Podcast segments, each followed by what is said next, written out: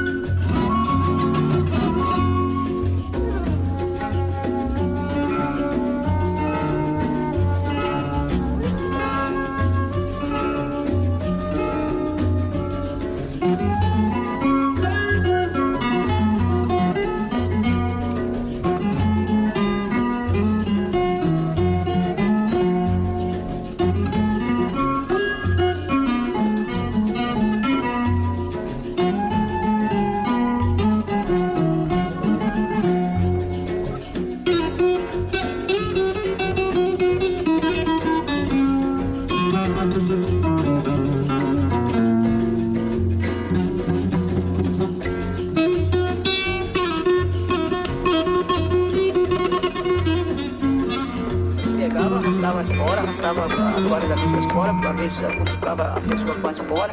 E por isso ele dizia, guacha e revólver, como eu vi lá no porto mesmo, arrancar o revólver da cintura e mexer a cerveja com o cano 38. 38, 38.